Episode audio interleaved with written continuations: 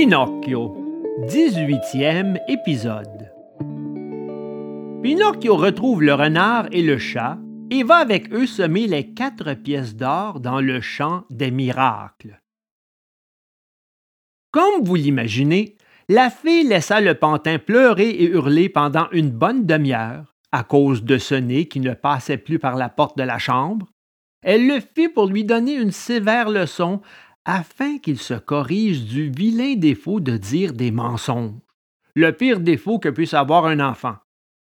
Mais quand elle le vit quasiment défiguré et les yeux hors de la tête de désespoir, émue de pitié, elle frappa dans ses mains et à ce signal, on vit entrer par la fenêtre de la chambre une nuée de ces gros oiseaux appelés pics verts, lesquels, s'étant tous posés sur le nez de Pinocchio, se mirent à le becqueter tant et si bien qu'en quelques minutes ce nez énorme, disproportionné, se trouva rendu à sa dimension naturelle.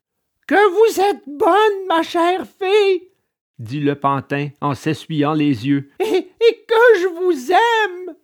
Moi aussi, je t'aime beaucoup. Et si tu veux rester avec moi, tu seras mon petit frère et je serai pour toi une bonne grande sœur. Je voudrais bien rester, mais mon pauvre papa, j'ai pensé à tout. Ton papa a déjà été averti. Il sera là avant la tombée de la nuit. Vraiment?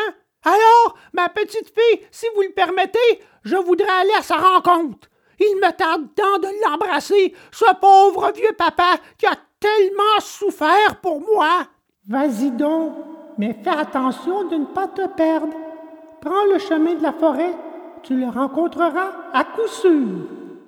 Pinocchio partit, et à peine entré dans la forêt, il se mit à courir comme un cabri. Mais quand il fut parvenu à un certain point, presque en face du grand chêne, il s'arrêta, car il lui semblait avoir entendu des gens remuer au milieu des branches. En effet, il vit apparaître sur la route, devinez qui? Le renard et le chat. Autrement dit, ses deux compagnons de voyage avec lesquels il avait dîné à l'auberge de l'écrevisse rouge. Mais voici notre cher Pinocchio s'écria le renard en se jetant à son cou pour l'embrasser. Comment se fait-il que tu sois ici Comment se fait-il que tu sois ici? répéta le chat. C'est une longue histoire. Je vous la raconterai plus tard. Mais sachez tout de même que l'autre nuit, quand vous m'avez laissé seul à l'auberge, j'ai rencontré sur mon chemin des assassins. Des assassins? Oh, mon pauvre ami! Et que voulaient-ils? Ils voulaient me voler mes pièces d'or. Les infâmes! Les infâmes, infâmes! répéta le chat. Je me suis mis à fuir, mais eux me poursuivaient. Ils me rejoignirent et me pendirent alors à une branche de ce chêne. Et Pinocchio désigna le grand chêne qui se trouvait là à deux pas. Que pourrait-on entendre de pire? Dans quel monde sommes-nous condamnés à vivre? Où trouverons-nous un asile sûr, nous autres honnêtes gens? Pendant qu'il parlait ainsi, Pinocchio s'aperçut que le chat boitait de la jambe droite du devant, car il lui manquait, en fait, toute la patte avec ses griffes. Aussi, il lui demanda Mais qu'as-tu fait de ta patte? Le chat voulut répondre quelque chose, mais il s'embrouilla.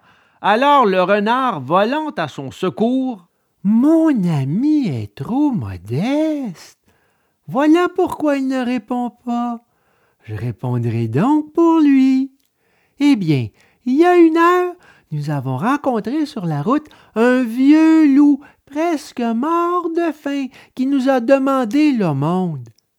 Comme nous n'avions pas même une arête de poisson à lui donner, qu'a fait mon ami qui a vraiment une âme de César?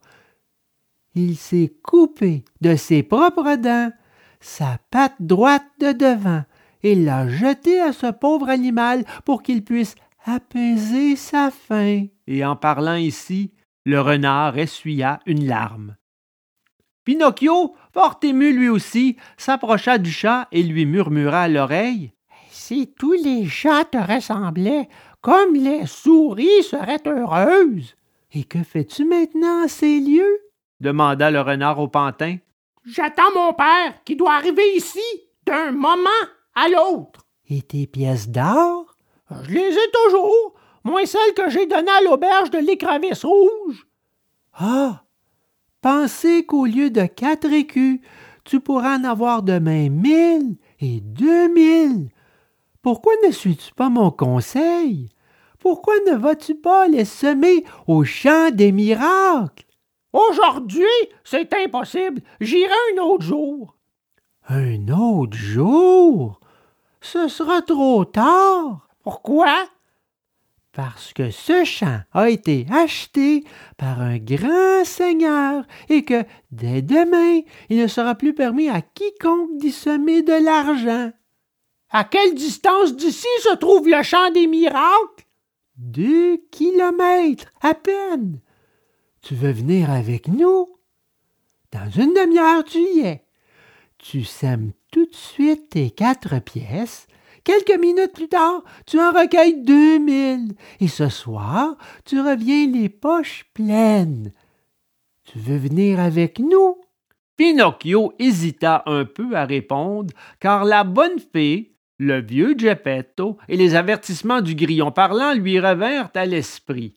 Mais finalement, il fit ce que font tous les enfants qui n'ont pas de cœur ni un brin de jugeote, c'est-à-dire qu'il haussa les épaules et déclara au renard et au chat Allons-y, je viens avec vous. Et ils partirent. Après avoir marché une demi-journée, ils arrivèrent à une ville qui s'appelait Attrape-Nigo.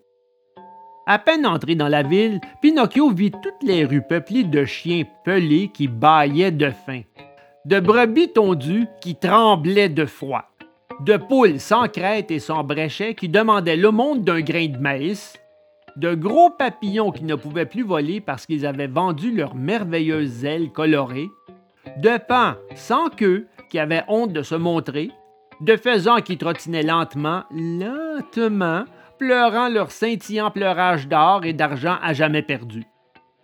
Au milieu de cette foule de mendiants et de pauvres honteux passaient, de temps à autre, des voitures élégantes avec à l'intérieur quelques renards ou quelques pies voleuses ou quelques oiseaux rares.